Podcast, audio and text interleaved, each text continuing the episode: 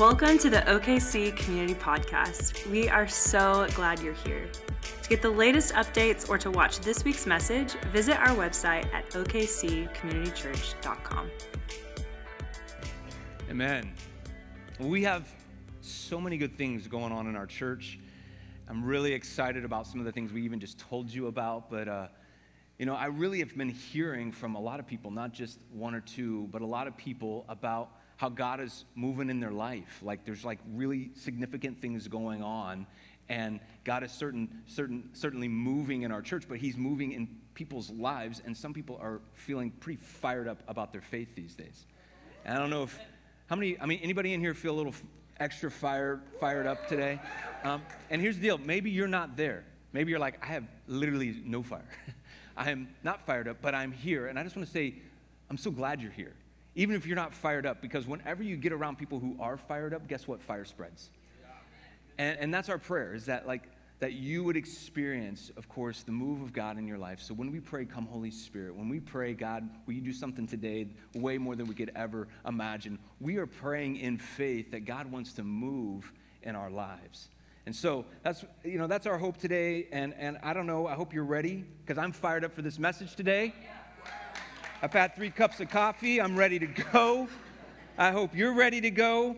We're going to start in Matthew chapter 6, and we're going to get into the Bible today. How many of you know that God's word is active and alive? You know what I'm talking about? The Bible is not only 100% truth, but it is also 100% grace. And I know that that's what all of us need. We need 100% grace and truth coming into our life. And so we're going to read God's word and I'm praying that you get some grace and truth today. But Matthew 6, starting in verse uh, 25. Therefore, therefore, I tell you, do not worry about your life. How you doing? What you will eat or drink, or about your body, or what you will wear. How many of you are worried about what you were going to wear this morning? Hmm? Right? There's a little bit of a ring on this mic up here. I'm just letting you guys know in case you can't hear it. Verse 20, uh, verse 26. Look at the birds of the air. They do not sow or reap or store away in barns, and yet your heavenly Father feeds them. Are you not much more valuable than they? So Jesus says, Don't you know that you are so much more valuable than even the birds of the air? There are some things that God spoke into existence, and there are some things that God breathed into existence. You are who He breathed into existence. Look at this next line, verse 27. Can any one of you, uh, by worrying, add a single hour to your life? Everyone say worry. And why do you and, and why do you worry about clothes? See how the flowers of the field grow? They do not labor or spin, meaning they're not spinning their wheels like a lot of us do. Yet I tell you that not even Solomon in all of his splendor was dressed like one of these. If that is how God clothes the grass of the field, which is here today and tomorrow is thrown into the fire, will he not much more clothe you, O you of little faith? So do not worry. Look at your neighbor right now and say, Do not worry. Do not worry, saying, What shall we eat, or what shall we drink, or what shall we wear? For the pagans run after all these things, and your heavenly Father knows that you need them. But seek first his kingdom and his righteousness, and all these things will be given to you as well. Therefore, do not worry about tomorrow, because tomorrow will worry about itself. Each day has enough trouble of its own. Now, how many of you need to hear that scripture way more than you'd like to admit?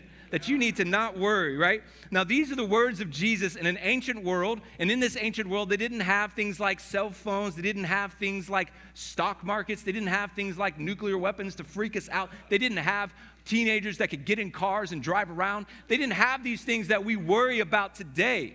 You know what I'm saying? But he's still saying to an ancient world, listen, you worry way too much.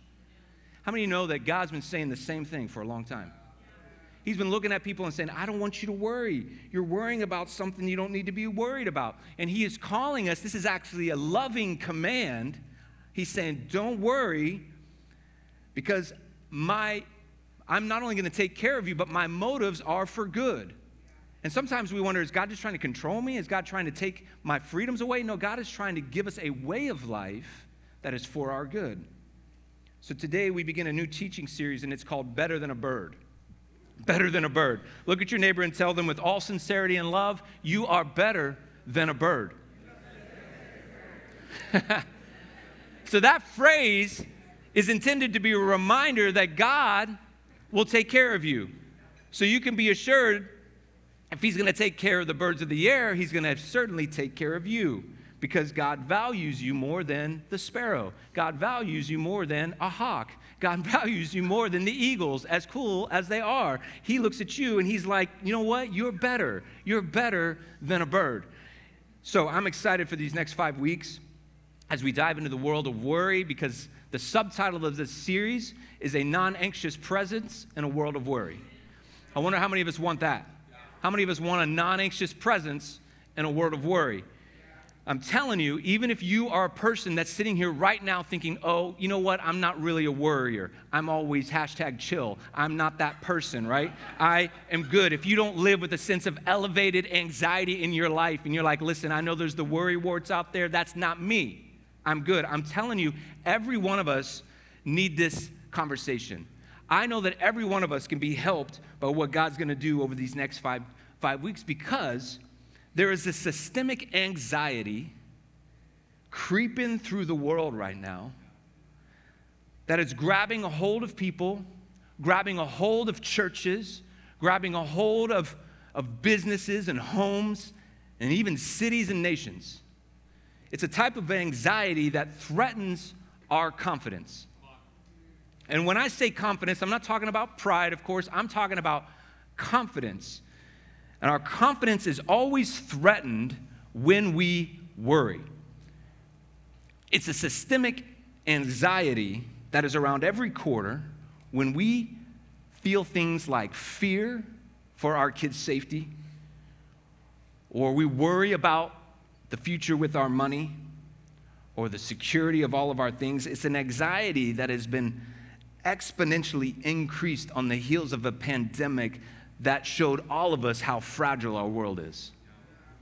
And so we're like, what is going to happen in the future? So before I go any further, I want to give a little bit of uh, the story behind the inspiration for this series.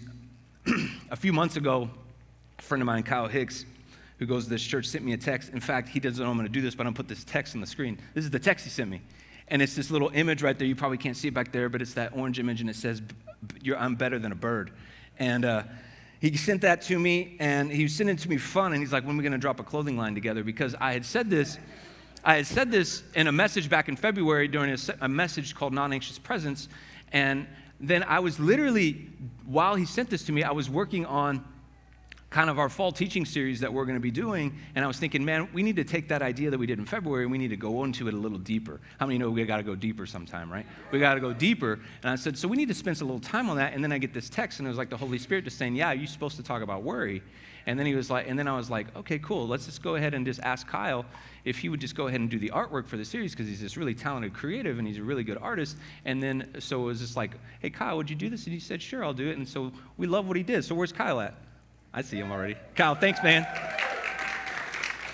Kyle Hicks is the man. So thank you so much. So we're going to talk about worry for a few weeks, but we're really going to be talking about we're really going to be talking about how God wants to work in our life.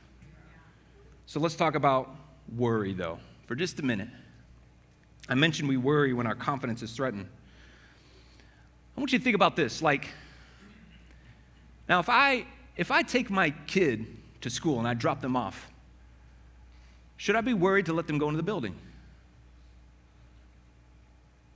If I have confidence in the education system, if I have confidence in the school building and its attention to detail and attention to safety measures, if I have confidence in society around me, if I have confidence in the human good of others, that nothing's gonna happen to my child when I let them go. You think about that. We literally, those of us that send kids to school, we just put them in a place and walk away. Like, what the heck? Like, that should freak me out. But for some reason, I have enough confidence in the system that they're going to be safe. But the more things occur in the world, and the more things that happen in the world that threaten that confidence, the more of us are unsure if we should drop our kids off. You see, when our confidence is threatened, we begin to worry. We actually worry about a lot of reasons, and a decaying confidence is just one of them. We worry if we've been hurt before because we don't want to get hurt again. We worry if we grew up poor and we don't want to get poor again. We worry if we experience being rejected we don't want to get rejected again. We worry for a lot of reasons and about a lot of things.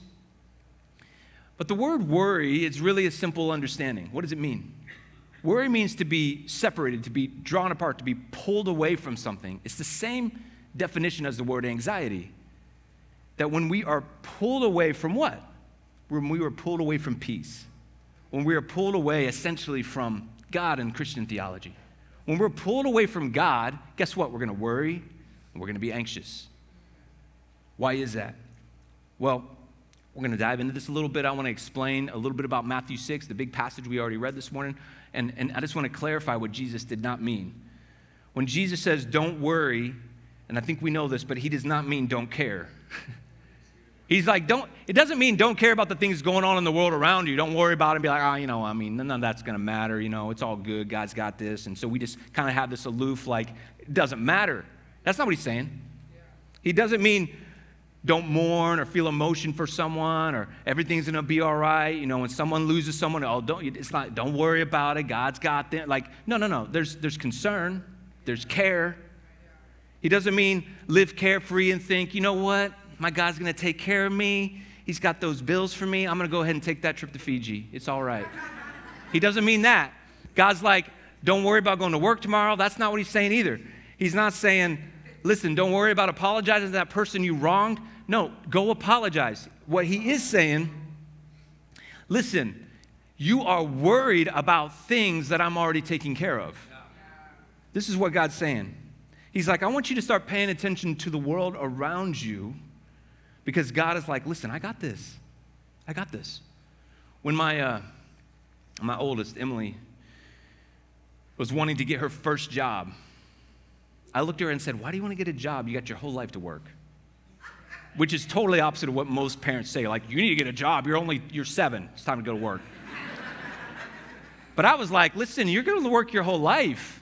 You sure you want to go to work at 15 years old? And she's like, yeah, yeah, I need money. And I was like, what do you need money for?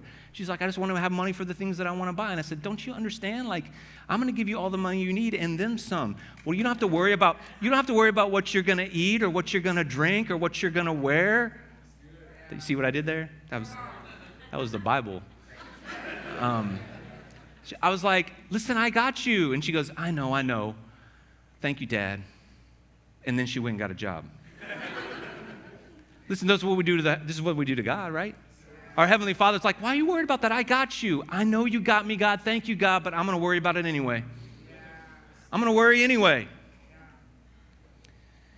I found several lists of the top worries that people struggle with and I combined them into kind of my own list of the most common ones. So see if you resonate with any of these. I'm just going to go through this list, starting with number one. Number one, getting old. Anybody worried about wrinkles? Okay. Me neither. Because I know the new that 44 is the new 24. Mm. Um, number two, number two, uh, savings and financial future. Anyone? Number three, health concerns. Seems very connected to number one. Number four, financial debt. Mm. Somebody's got some credit cards in here, I know that. Number five, job security. We worry if we're going to keep our job. Number six, appearances. We worry about our weight, our looks, our, the way we dress, whatever the people think of us. Number seven, whether my spouse still loves me. This is a real one. Mm. Number eight, will I find a spouse? Number nine. I'm not going to talk about that one. That's, that's another. Number nine. Number nine, relational conflict with someone. That's the kind of thing that makes you toss and turn at night, you know, when you got conflict going on. Number 10, paying rent or mortgage. Like, it comes every month. Eh, well, yeah, we're surprised. Number 11, parenting. How many of you guys are worried about parenting? Or like, how many hours is too much on TikTok? We worry about that stuff. Number 12, work related stress, goals that we have for work. We stress about it. Number 13, politics, government. Yes, a lot of us are worried about that. Number 14, large scale wars and conflict. Number 15, inequality. Yes, we worry about this. Number 16, climate change. Listen, 50% of millennials said this is their number one concern going on in the world today. Then they go jump on a plane to travel the world. Just saying. Listen, we can worry about it, but then we don't do anything about it. Why does it matter? Just saying. Number 17, crime. Do I live in a safe place? That's it. I only got 17. I, thought you, I know you thought I was going to 20, but I'm stopping. 17 felt sufficient. Um, so let's do something. Let's pause and consider something. Let's pause and consider a question. What are you worried about? What are you worried about? And here's how I want you to consider. I'm actually going to stop talking, which I know that's hard to believe. I'm going to stop talking for, for like a minute and a half, two minutes, something like that. And you're going to get your phone back out, or you're going to write on your notepad if you got a journal or whatever, and you're going to write down one, two, or three things that you are worried about right now in your life. All right? I want you to do it. Everybody participate. You're here at church, might as well go all in. What are you worried about? Answer that question as we begin this series. What are you worried about? Write something down. I know you're worried about something. Some of you are like, I don't worry. Oh, yeah, I said I would quit talking. I'm sorry.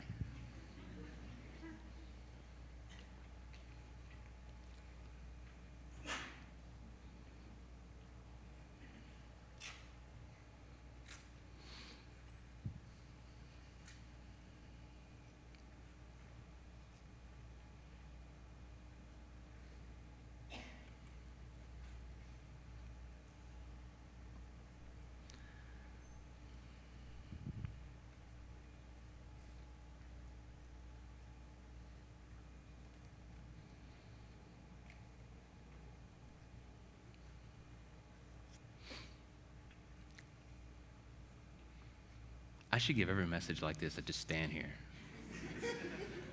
let you think on a question. Let's give a question, and then I'll say, All right, good luck. All right, I'm going to go ahead and jump in. You can keep writing if you want to, but I want you to hold those words for now. Hopefully, in a little bit, we'll let them go. But um, I want to take the next 15 minutes and I want to talk about the idea of strongholds. In fact, this is the title of today's message Stronghold. Everyone say stronghold. stronghold. We sometimes use the word stronghold to describe something going on in our life or someone else's life, like maybe it's an addiction or maybe it's depression or maybe it's a fear. And we might say that has a stronghold over us. And so if we're, you know, we may pray or we may wish or we may hope or we may work to get freed of that stronghold.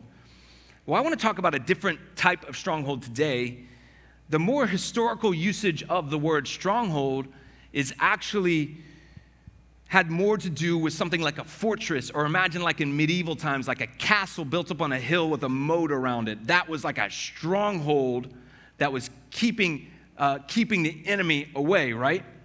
Historically, throughout generations, when we feel worried or we feel anxious about things in life, people build a stronghold. This goes back as far as you can imagine. And it's a natural concept that makes a lot of sense when you think about it. And so I want to illustrate it for you today. I have a few slides. I want to take you back to the year 2500 BC. There's nothing magical about 2500 BC, it was just a long time ago, okay? Imagine a person living in 2500 BC.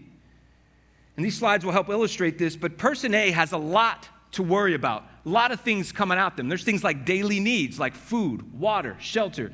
They might be worried about defending themselves from the enemies attacking, so they have to figure out how am I going to defend myself? Or they might even consider about uh, things like disasters. What if a natural disaster happens? Or what if sickness comes along? Or what if out when I'm out hunting for, I don't know, mammoth or saber-toothed tiger, what if I get injured? It's 2500 BC, people. So who knows? I'm like, I don't even know if they were around. I think they were already yeah, never mind. There's a lot coming at you, though, right? A lot to worry about. And the weight of all this anxiety is coming on. It didn't take long for people to understand that this, was too much pressure, too much anxiety. I can't live under the weight of this alone. So they began to form tribes. And these tribes were strongholds. And these strongholds would be present among most people in most societies, they would be this idea of, of course, strength in numbers, right? It, they would build fortified cities that would, of course, provide safety from attacks. They would work together to create agricultural systems so food wouldn't be as big of a worry that they could provide for everybody in town. Uh, they eventually worked together to build a military and build economy. But here's what happened the stronghold did a lot of things to help person A, didn't it? Did a lot of things to help them. That anxiety wasn't coming at them. So when anxiety comes in and it hits the stronghold, it does something really unique because the, the, the stronghold actually absorbs the anxiety. And instead of it coming in full force, it like breaks up and it like goes into particles. And so no one's getting the full force of anxiety anymore because the stronghold is absorbing the anxiety. So you might be like stressed about the same things or you might worry about the same things, but you don't have to carry it all by yourself anymore. So you might get sick, but you have a doctor in town, right? So the next thing, next slide, next the thing about this though is other tribes will begin to form. And you'd have all these other tribes, and they would be your competition, wouldn't they? And these tribes are trying to have a stronger tribe than the other, and so sometimes they would absorb other tribes, they take over the other tribes, they combine tribes in order to become the strongest of all the tribes. And so this has gone on and on and on and on for, for centuries, and I just explained 4,300 years in the last five minutes. Right? And so strongholds have become this place for us to alleviate ourselves of worry and anxiety because something else is absorbing it for us. Now, why is this important? Well, it's important for a lot of reasons. There's a guy named Edwin Friedman who was a family therapist and who's credited for kind of creating this and developing what is known as family systems theory. And he discovered one of the functions of all strongholds, and specifically institutions, is they are intended to absorb our anxiety. Let me read an excerpt from a different book by a guy named Mark Sayers, who is commenting on Friedman's work. And this book was very helpful in this message. But he says this Friedman discovered that one of the social functions that institutions play is to absorb anxiety. Humans create institutions to pass on wisdom, eh, to collectively conquer challenges, to, criti- to, to centralize critical knowledge. It is an accepted fact among political scientists that a well functioning and healthy institutions are the bedrock of a peaceful and prosperous society. So, what are institutions? What are institutions? In today's world, there are things like institution of government, the institution of family, the institution of, of an education system, or church, or economy, or military, right? Agriculture is still an institution. It's, a, it's something that we depend on, right? And these institutions absorb our anxiety. So I want you to consider what's going on in the world today. If you're like, just stay with me, all right? I want you to consider what's going on in the world today. At no point in our lives that I'm aware of have I ever heard so much conversation and so much attention given to mental health, anxiety, stress. And thank goodness, because for a long time that was a no fly zone in the public sector. It's so good that we're talking about it. However, the truth is that only some of us deal with medically diagnosed mental health disorders. However, all of us are dealing with what I'm calling systemic anxiety that is putting pressure on all of us. Systemic anxiety happens when our confidence in institutions that once absorbed our anxiety is threatened. Hmm. Are y'all with me? This is a pulse check right now. Are y'all with me? I know you guys are off work tomorrow, but we're doing work today, okay? so, systemic anxiety, meaning culturally pervasive anxiety, is affecting all of us, even if we aren't a typical worrier. Systemic anxiety is on the rise for a lot of reasons. So, Jesus' words in Matthew 6 are as real as ever. So, why is systemic anxiety on the rise? I want to show you a few slides, a few thoughts. Systemic anxiety is on the rise when, number one, society elevates individualism over community. I say it all the time America is one of the most is the most individualistic culture in the world. And when we put the needs of self over community, when we make self the stronghold, guess what? All we're doing is going back to 2500 BC. And the full weight of all of those anxieties are coming straight at us. Nothing is absorbing it. Number two, one Why is systemic anxiety on the rise? Number two, the deterioration of traditional strongholds. Things like government, family, religion, and money. If any of you think that those things are not deteriorating, let me just comment on this. I'm not going to go on any soapboxes today, and I'm not going to spend a lot of time on this, but I think it's fairly cut and dry that people are losing confidence in political systems. Our government feels fragile, not just the American government, but many governments.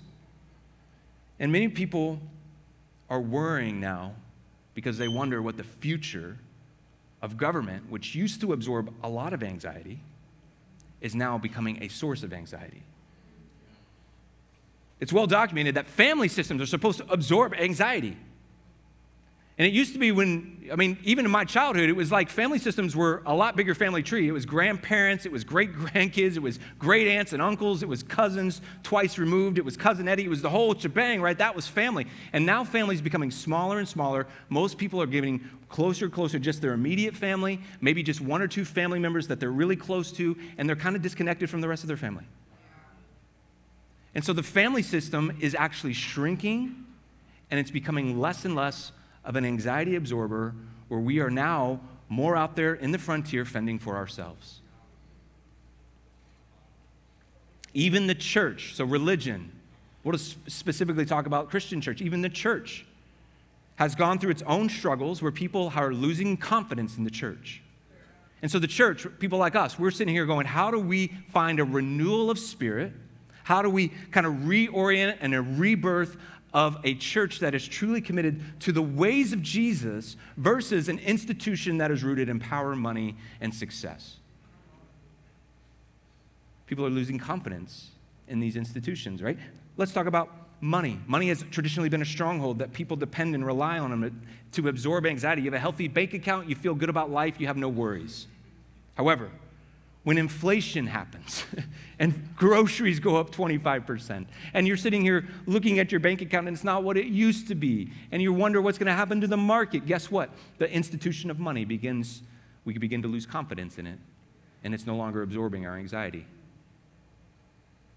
Number three, the reason that these system, uh, systemic anxiety is on the rise, a redirected dependence on false strongholds.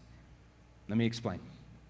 What I mean by this is in the last 10 years, we've seen people abandon strongholds like the ones I just mentioned government, family, religion, and money.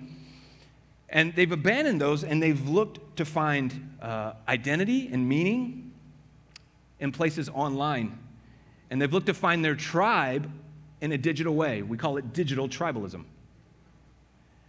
We've looked for people who th- try to think the same way and we've tried to align ourselves with movements or people who speak about certain issues. And we feel like the stronghold of right thinking and socially affirmed alignment will be the stronghold that prevents us from feeling worried about the future. Because it's the last thing, because the last thing we want to be is on the wrong side of an issue where we're going to get canceled because that creates a whole nother level of anxiety. So we've redirected our dependence to the digital world but I'm telling you, it's a false stronghold. It's hollow. It may have some social leverage, it may give some social change here and there, but at the end of the day, the purpose of that tribe is not to take care of you or to protect you. In fact, it's only singularly focused on its cause. And if you ever waver or question it, you get canceled. And I'm telling you, digital tribalism is hollow and it's a false, false stronghold. And people have been doing it. This is where they're trying to find their strength in. So, am I saying that institutions are bad? I'm actually not saying they're bad. They're actually good. Like the, the system of the world, the way that God set it up is that we would depend on one another. There is a lot of good in things like institutions. However, they are not enough and they will all deteriorate and they will all fail. They are not perfect. However, we still need them. So, am I saying institutions are bad? No. Am I saying that systemic anxiety is inevitable. No, I'm not saying. What I'm saying is actually more of a question. The question is, what are your strongholds? And more specifically, what is your stronghold? Think about those things that you wrote down that you worry about. Whatever it is, let me just ask you what's the institution or the stronghold that you've been trying to use to fix it? Has it been money? Has money been the answer in your mind? If I could just get, if I could figure out the money thing, we got this. Has it been the digital tribalism? Has it been, what has it been?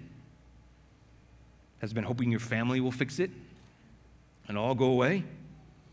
I want us to go back to Matthew chapter 6, verse 26.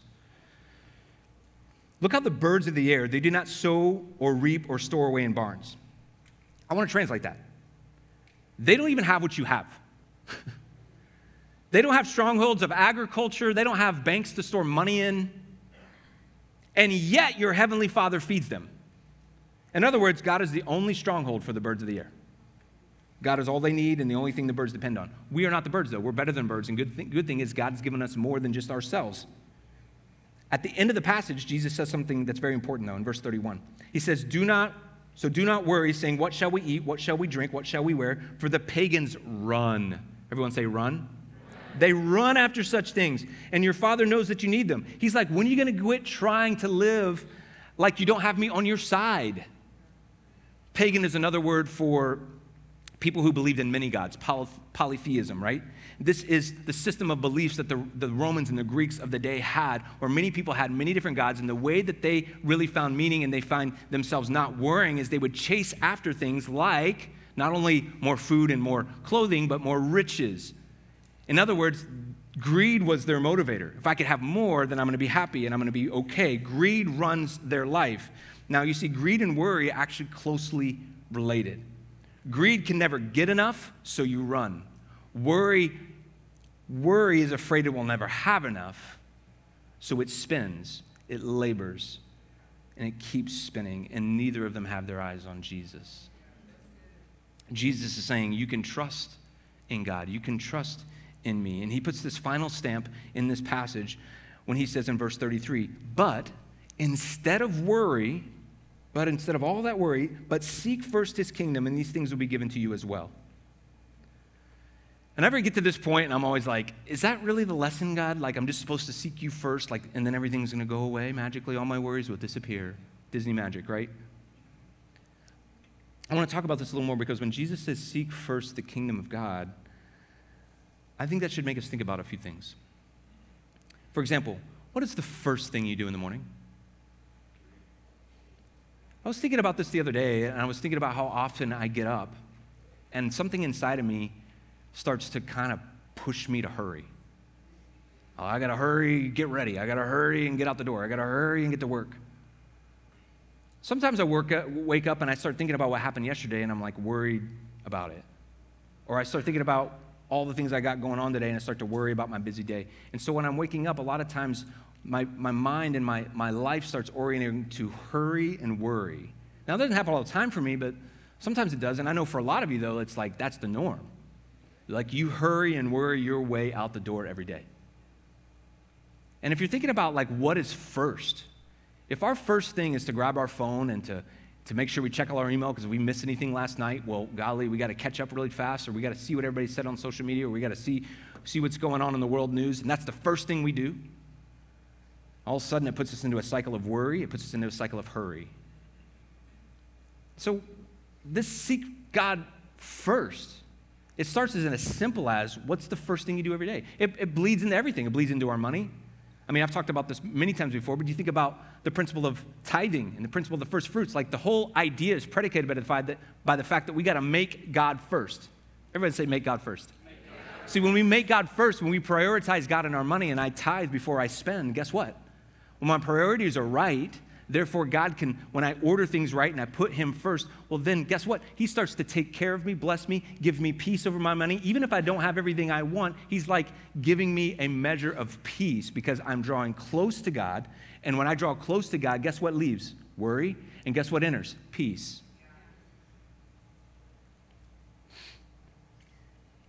Hmm.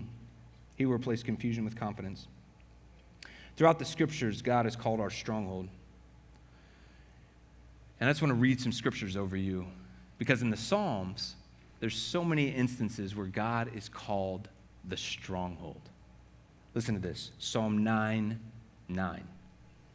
The Lord is a res- refuge for the oppressed, a stronghold in times of trouble. Psalm 18, 2. The Lord is my rock, my fortress, and my deliverer. My God is my rock in whom I take refuge, my shield and the horn of my salvation. He is my, say it. Psalm 27, 1. The Lord is my light and salvation. Whom shall I fear? The Lord is my, or is the of my life. Of whom shall I be afraid? Psalm 144, 2. He is my loving God and my fortress, my and my deliverer, my shield in whom I take refuge.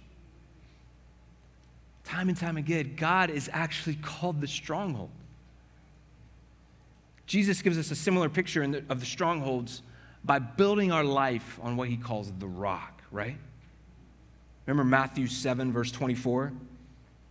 Therefore, Everyone who hears these words of mine and puts them into practice is like a wise man who built his house on the rock. The rain came down, the streams rose, and the winds blew and beat against that house. Yet it did not fall because it had its foundation on the rock. The rock, the stronghold, God's truth and his, and his ability to be trustworthy, right? Verse 26 But everyone who hears these words of mine and does not put them into practice is like a foolish man who built his house on the sand. Meaning he didn't seek God first, he didn't build his life on the stronghold of God. He built it on something else. He made something else his stronghold. The rain came down, the streams rose, and the winds blew and beat against the house, and it fell with a great crash. You see, if my most important stronghold in my life is anything other than God Himself, then I'm building my house on a foundation that will fail. And I'm honestly tired of my life and other Christians' life saying we're building our house on the rock, but then we check, we check our bank account more than we check our Bible. I'm tired of Christians saying God is number one, but we cheer for our favorite sports team a hundred times more than we do cheer for the Lord in our life. I'm tired, right, of a life that says God is most important, yet we get up in the morning and the first thing we do is just try to make, make it through a day by worrying and hurrying our way through it. See, I'm talking about not just do we know these things, but do we live them?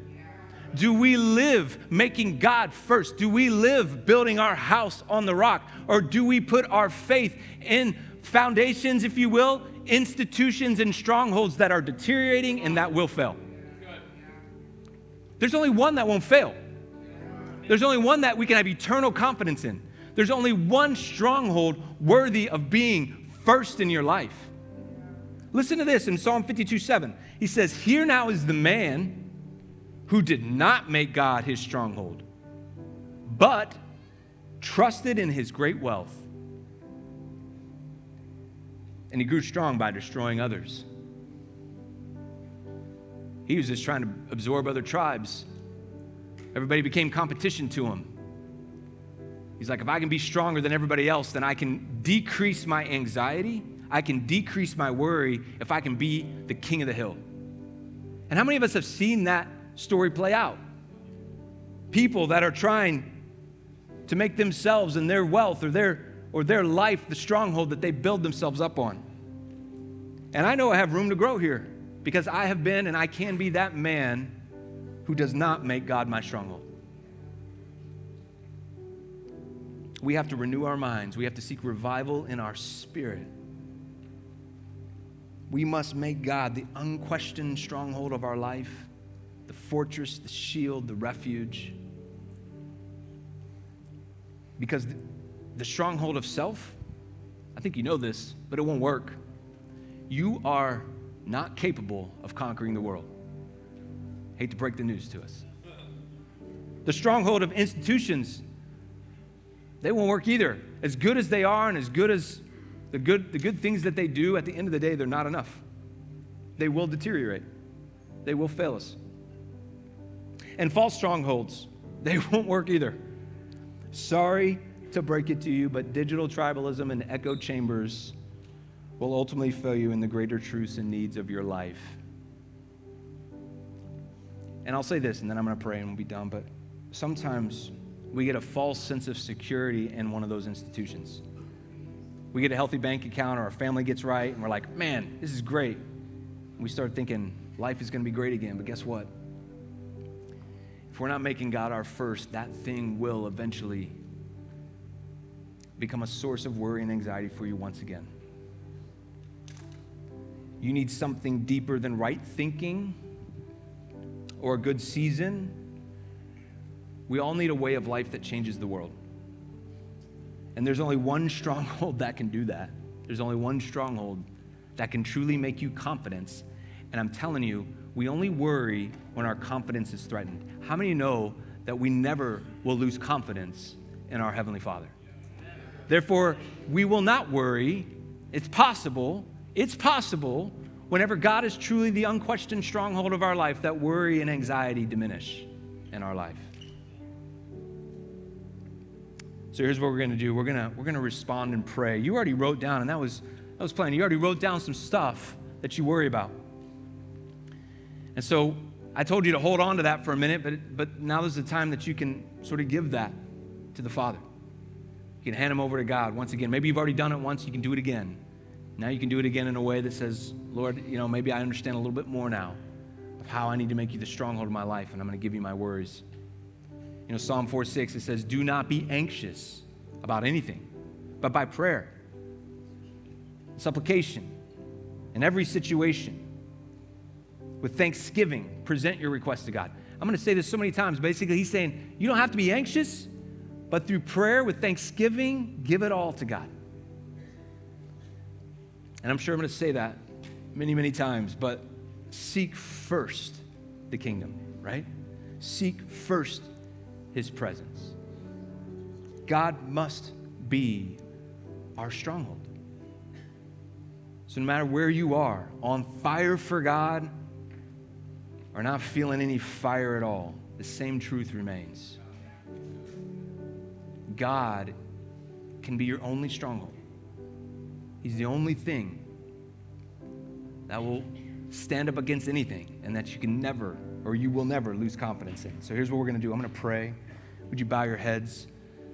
In a few minutes, we're going to sing a song, and while we're singing, the prayer team will be up here. They'll also be in the back corner. I'm actually going to come down and pray. And if you want to be prayed over today, maybe you have these worries, and it's just like today's the day, I'm going to get prayer today. Come and pray. Come find one of us. Even if there's a whole bunch of people up here, you can make a line. We'll pray for every person that comes forward today. We believe God wants to move in your life. We believe God wants to start to, to show you that He can help you with those worries. And so today, maybe it is truly saying, God, I need to let this go. I need to come. You don't have to pray with a prayer team member. You can come forward and pray at the altar, pray on your own, or we can pray over you. But I know that there's power in prayer. So, Father, we just pray right now, Holy Spirit, would you come? Would you do something that only you can do today? And we give you these next five minutes or so, Lord, just to respond to you, be present with you, and let you move in our hearts. We pray these things in your name. Amen. Would you stand with us as we sing and as we respond?